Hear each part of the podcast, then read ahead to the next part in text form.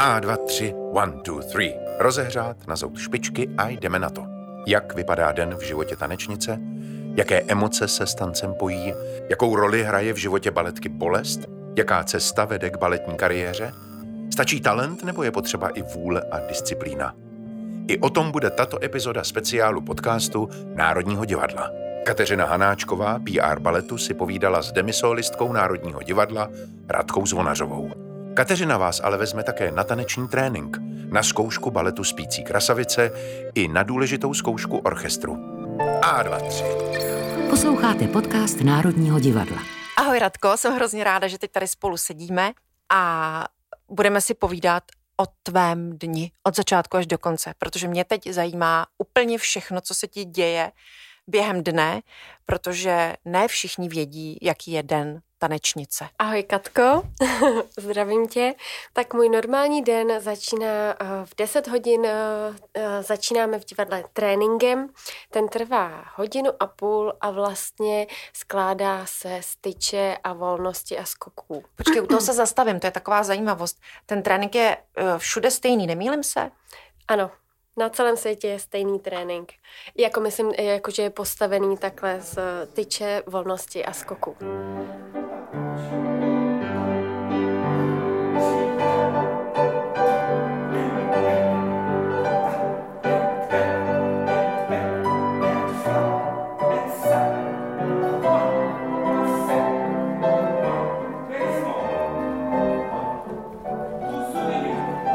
A máš radši tyč anebo volnost? A můžeš říct, co to znamená mít uh, radši tyč a volnost, aby si tady posluchači nemysleli, že běháte jako psy na volnost. No, tak já mám, uh, kdysi jsem mývala si myslím radši volnost, ale teď mám uh, radši tyč, protože člověk je starší a tělo se žádá jiné potřeby a já mám ráda, když se ráno k té tyči postavím a vlastně si to tělo srovnám a tak se jako spojím s tím novým dnem a vlastně se pomalu rozcvičím, jo, a to tělo to zná ty pohyby, ale prostě je důležitý se takzvaně s tou tyčí propojit. A vlastně uh, po té tyči je to tělo celé jako zahřáté a vy jste připraveni jít na volnost, což znamená, že si stoupnete do volného prostoru a už vlastně nemáte tu oporu té tyče. A vlastně ty prvky, uh, začínáte takzvaně už jakoby více tančit. A Eh, potom vlastně přicházejí malé skoky a velké skoky, což je takový to finále toho tréninku, kdy opravdu jste připravený na, na ty další zkoušky.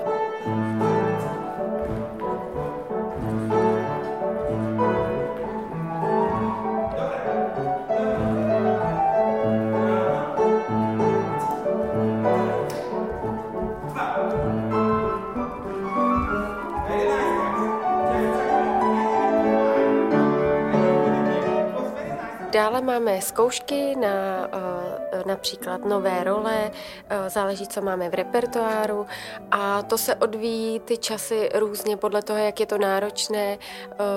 Uh, někdy přijedou baletní mistři a připravujeme nové premiéry a vlastně během toho celého dne ty zkoušky jsou tak rozepsány, máme pětiminutové pauzy. Tak jak jsi to teď tady popsala, tak mi z toho vyplývá, že prostě úplně je zásadní pro tebe je ta rutina. Ty máš přesný fermán, přesný rozvrh na minutu přesně a podle toho jedeš. Je to tak? Jak vnímáš tuhle tu rutinu, tu povinnost v životě? Uh, ano, je to přesně tak a vlastně to začalo už uh, v mých 12 letech, kdy jsem nastoupila na taneční konzervatoř a kdy vlastně ta rutina se opravdu stala naším denním chlebem a já jsem si na to tak zvykla, že prostě to praktikuji i v osobním životě. Já mám ráda ten pořádek a ty pravidla. Takže pro mě je to něco takového přirozeného a v tom divadle opravdu uh, máte všechno nalinkovaný a jako já musím říct, že mi to vyhovuje a i v, i v tom osobním životě. Eh, já myslím, že můžu prozradit, že tvůj manžel, první solista baletu Národního eh, divadla Adam Zvonář, je tedy členem souboru. Tobě eh, končí práce, jako nám všem ostatním, 6 hodin. A co jdeš dělat domů? Já, tak jako je to různý, ale jako samozřejmě přijdu domů, začnu třeba něco si dělat k jídlu, začnu uklízet, lehce, jo, všechno to je jenom opravdu jakoby uh, lehce. Uh, je, jsou i dny, kdy přijdu a padnu a spím.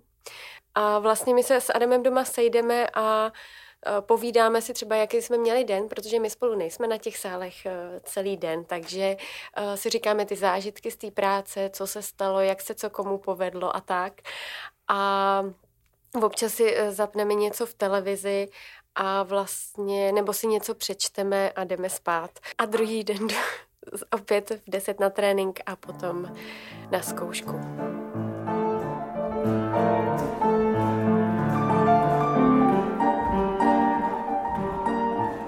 Už jste někdy byli na baletním sále? Tak já vás tam teď vezmu. Podíváme se na zkoušku baletu Spící krasavice.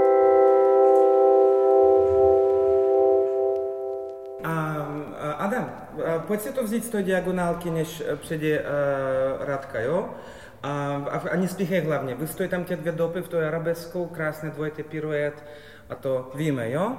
Tak prosím vás, pusťte mě to rovno, rovno Adam z toho arabesky, to půjde rovno, jo? Tak zkusíme to. No a když tak se chytneš tu druhou, jo? Dobrý? One, two, three, four. Ano? Dobrý? Vystoj toto? Mhm. Tak, teď nám začíná zkouška na spící krasavici. A vlastně je to druhé jednání, kdy princ uh, končí svou variaci a je v lese. A najednou se tam zjeví uh, dobrá víla, což teda znázorňuji já a můj manžel Adam uh, Prince a vlastně tam je ten moment takový magický, protože on v tom lese ji uvidí poprvé. Je zvonit, že ji vidíš poprvé, jsi nadšený, je krásná. Krásná víla. Ano? Dobře. Hlas, který slyšíte, to jsou pokyny a instrukce baletního mistra, to je Alexej Afanasiev, který zkoušku řídí. Dobrá. Teď na zkoušce je tady nejen Radka Zvonařová se svým manželem Adamem Zvonařem, ale je tady i Zuzka Časarová, sestra Radky. Eh, jak se vám takhle rodině zkouší všem dohromady? Uh, úplně skvěle. Já vždycky, když se potkáme takhle na sále, tak uh, vlastně my jsme, my jsme v kontaktu v podstatě pořád, takže to není žádná novinka, ale vlastně to užíváme, vždycky si máme co říct a je to taky příjemný s nima zkoušet. A když se sejdete jako rodina třeba na oslavě narozenin, bavíte se o práci nebo ne? No, snažíme se nebavit o práci. Snažíme, ale někdy nám to ujede a po většinu třeba videa eh, pouštíme, rodina chce vidět, eh, vždycky se ptají, jestli máme nějaké nové představení. Baletní sál je nádherná záležitost, všude okolo jsou zrcadla, ve kterých si tanečníci korigují své pohyby. Je tady spousta světla, vzduchu, jeho rozměry odpovídají rozměrům eh, jeviště, proto všechno to, co tady zkoušíme na baletním sále, pak lehce přeneseme na jeviště, ať už Národního divadla, nebo státní opery, nebo divadla Stavovského. Promenát, promenát tak, mírně přední, na druhou stranu, tak. Eh, Radka teď zkouší, tenčí, neslyší nás. Adame, mám takovou otázku. Jste manželé, když přijdete domů, bavíte se o tom, jak se vám to podařilo, nepodařilo. Třeba ty si to skazila, ne, ty jsi to skazil. Jak to probíhá? Já musím přiznat, že Radka je hodně kritická. Hodně kritická vůči mně, ale já ji za to mám hrozně rád, protože mě vždycky posune o kousek dál. Tak.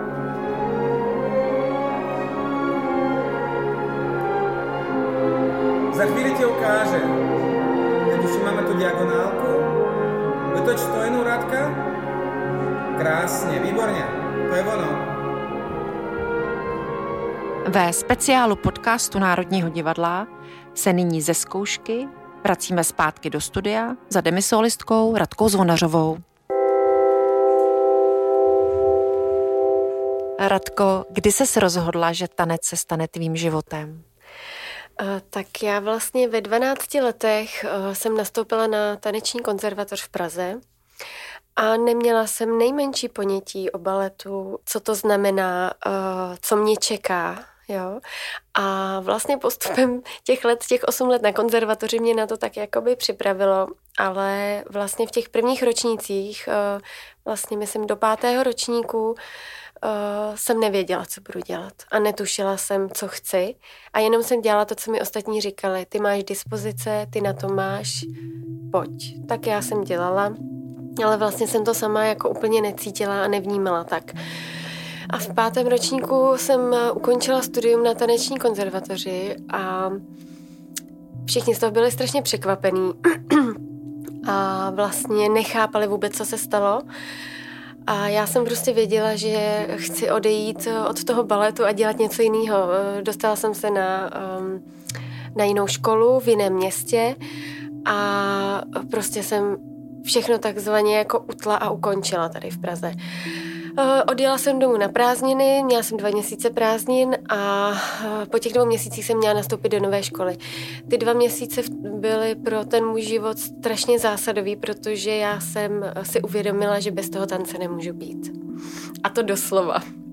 Takže já jsem jenom potřebovala ten čas na to, abych já si uvědomila, co chci. A to byl ten bod zlomu, kdy já jsem přišla za mým uh, taťkou a říkám, tati, já chci zpátky na konzervatoř. On se na mě podíval, já jsem měla to štěstí, že rodiče mě uh, vždycky jakoby podporovali v tom, co já jsem chtěla. Do ničeho mě nenutili.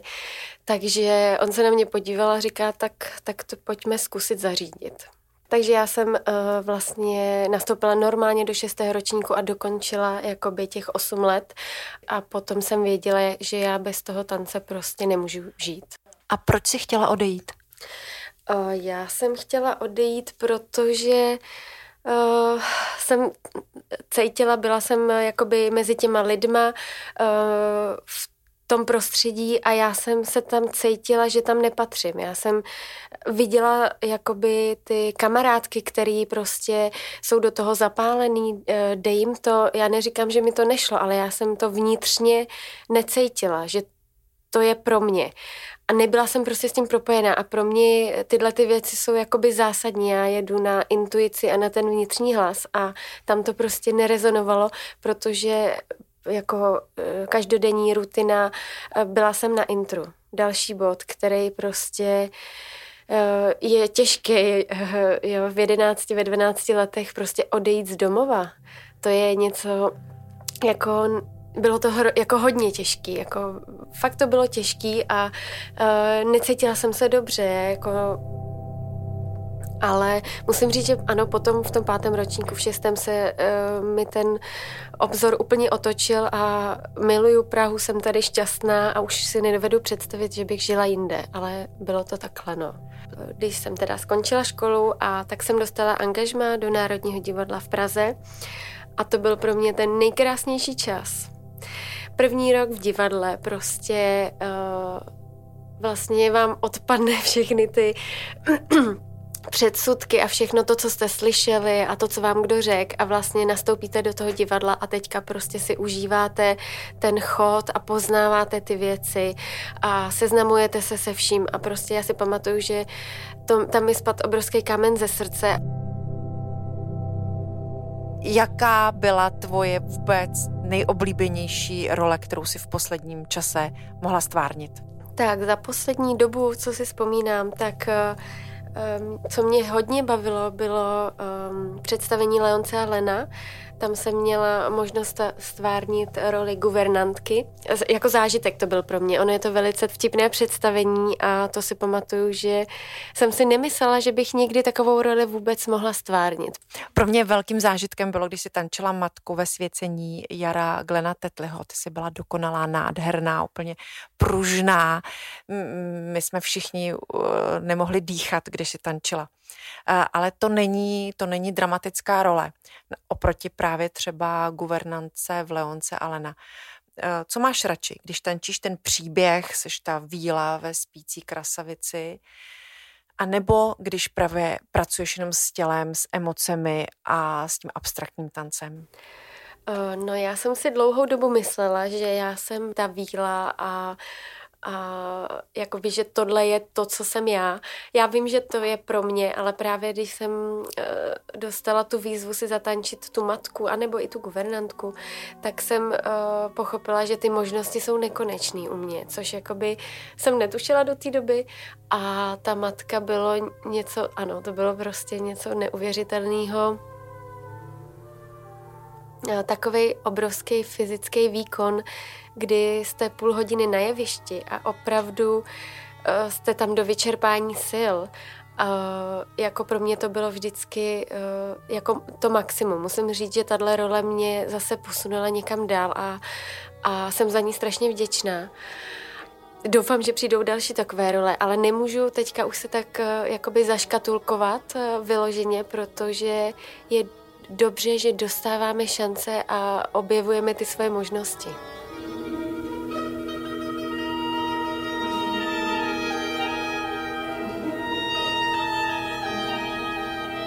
Já i když pracuji v divadle, tak eh, moje mm, zaměstnání je víceméně sedavé a nesetkávám se s tím, co ty. A to je s každodenní bolestí. Můžeš mi říct, jak to přijde, že se někdo rozhodne, že jeho každodenní součástí bude ta bolest, protože balet bolí, to víme. Eh, jaké to je, kdy se k tomu rozhodla a mění se to, ten vztah k té bolesti během let a během té kariéry taneční? Uh, tak vlastně už od malička vám uh, lidi říkají prostě balet bolí. Jako. Takže vy o, od mala dostáváte jednu a tu samou informaci, že je to v pořádku, když něco bolí. A dostáváte ji denodenně.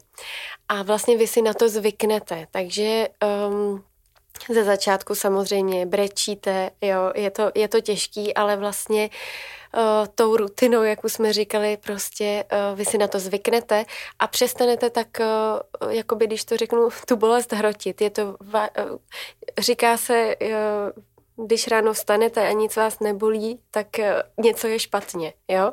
Vždycky vás něco bolí, ale vlastně je to součástí toho baletního života, ale není to tak, že bychom trpěli, ale jsme na to zvyklí a vlastně přijímáme to. Je to taková daň za tu krásu, kterou pak můžeme ukazovat na tom jevišti protože na druhou stranu ta, vel, ta velké fyzické vypětí přináší i tu, to uspokojení a to potěšení. Vyplavujete endorfíny, eh, zažíváte obrovský aplaus po představení, takže tam je spousta euforie. Eh, umíš si představit eh, život bez tohohle? Uh, no, já si ho už nedovedu představit bez, bez tohohle, protože uh, ano, přesně. Uh, Zajímavé je to, že prostě vy jdete na to jeviště, něco vás bolí, víte, že vás bolí ten kotník nebo ta noha, ale vy výjdete. Oslní vás ty světla, ta atmosféra a vy zapomenete úplně na veškerou bolest a jenom si užíváte ten moment, že můžete tančit a předávat jakoby tu radost těm ostatním, co, co sedí v sále nebo v divadle. A vlastně potom padne opona, je ten potlesk a vlastně já třeba můžu říct svoji zkušenost po představení, eh, po nějakým náročným, já prostě, ta euforie trvá dlouho. Já přijdu domů a uh, nemůžu jít spát prostě. Uh, vy stále jste v, té energii a prožíváte to znovu a znovu. Takže Eh, je opravdu těžký potom druhý den stávat na trénink, ale, ale víte, že je to potřeba, ale opravdu jakoby tyhle ty emoce uh, vám nahradí to, že vás něco bolí.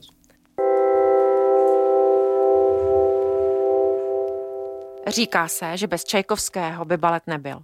A za jeho hudbou se právě teď vydáme. Podcastu Národního divadla právě míříme na zkoušku orchestru, který připravuje spící krasavici. Představení, ve kterém Radka Zvonařová stvární Šeříkovou vílu.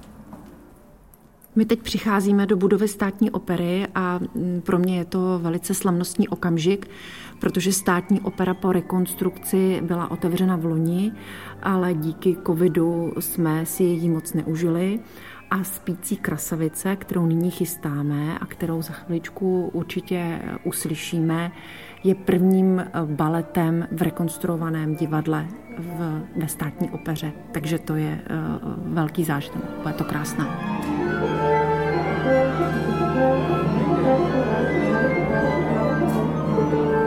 prázdném hledišti sedí jenom eh, dva lidé. Je to umělecký šéf baletu Filip Barankěvič a choreografka spící krasavice Marcie Hajde.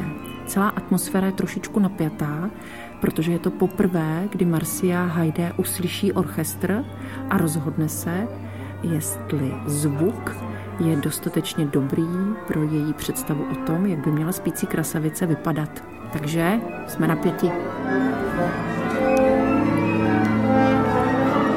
Orchestr právě ladí na zkoušku spících krasavice, chystají si noty, zkouší si těžké momenty a, a za chvilku to začne.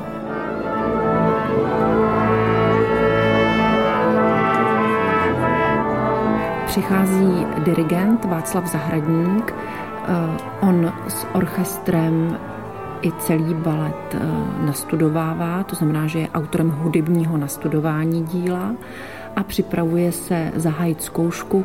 Tenhle ten okamžik je vždycky magický, protože on má obrovské charisma a při tom ladění se všichni stiší a už to začne. Já mám tenhle okamžik moc ráda. Dobré dopoledne.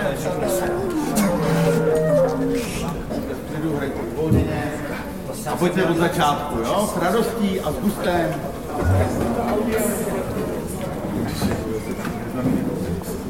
A, abyste věděli, já se směju pod tou rouškou dobu, jo? Se směju a... Vysečme se na to.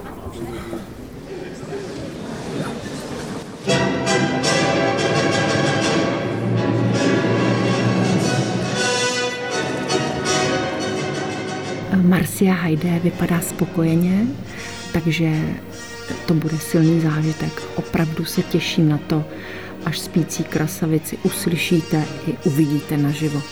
Protože tady jde o ty virtuózní výkony, nádherné taneční variace, o ten balet samotný, ale užijeme si i tu výpravu. Spící krasavice je opravdu hudební komplexní divadlo a jenom uvědomte si, že třeba naše dílny ušily přes 400 kostýmů na tenhle ten krásný balet, takže to bude velká podívaná.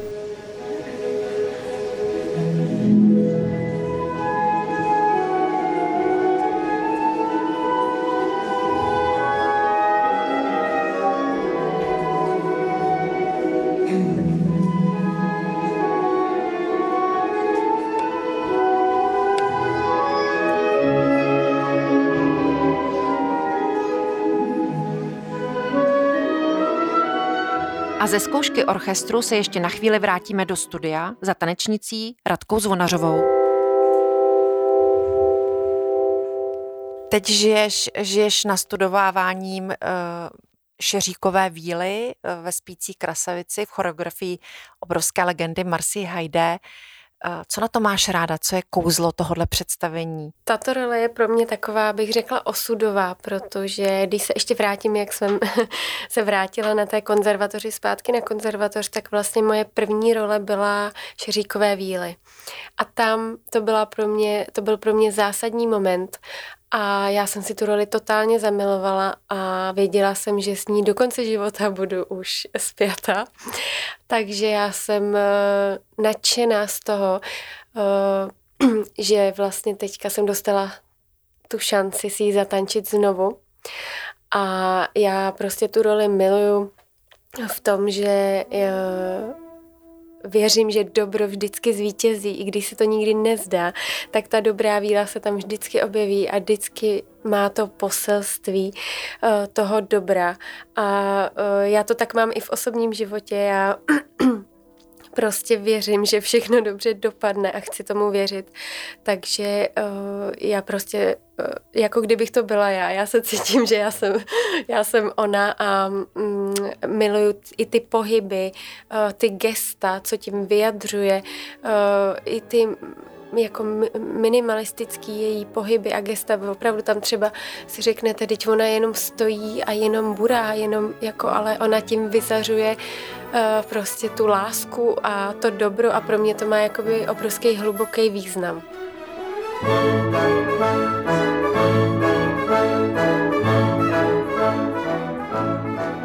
Speciálem podcastu Národního divadla vás provázela Kateřina Hanáčková. O životě tanečnice hovořila demisolistka baletu Národního divadla Radka Zvonařová. V reportážích jste slyšeli také prvního solistu baletu Adama Zvonaře, členku souboru baletu Zuzanu Časárovou a baletního mistra Alexeje Afanasjeva. Těšit se můžete na premiéru baletu Spící krasavice.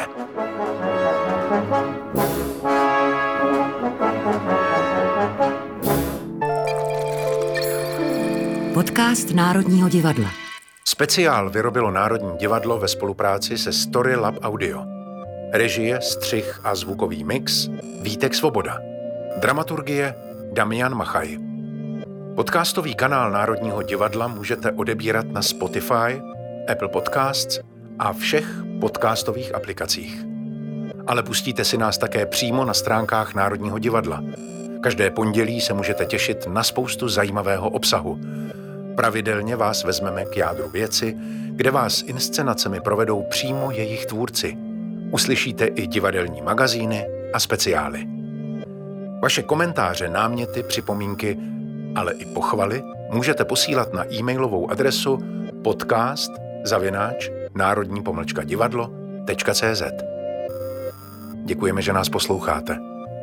Naslyšenou u dalšího dílu a snad naviděnou brzy v divadle. Nebo i mimo něj.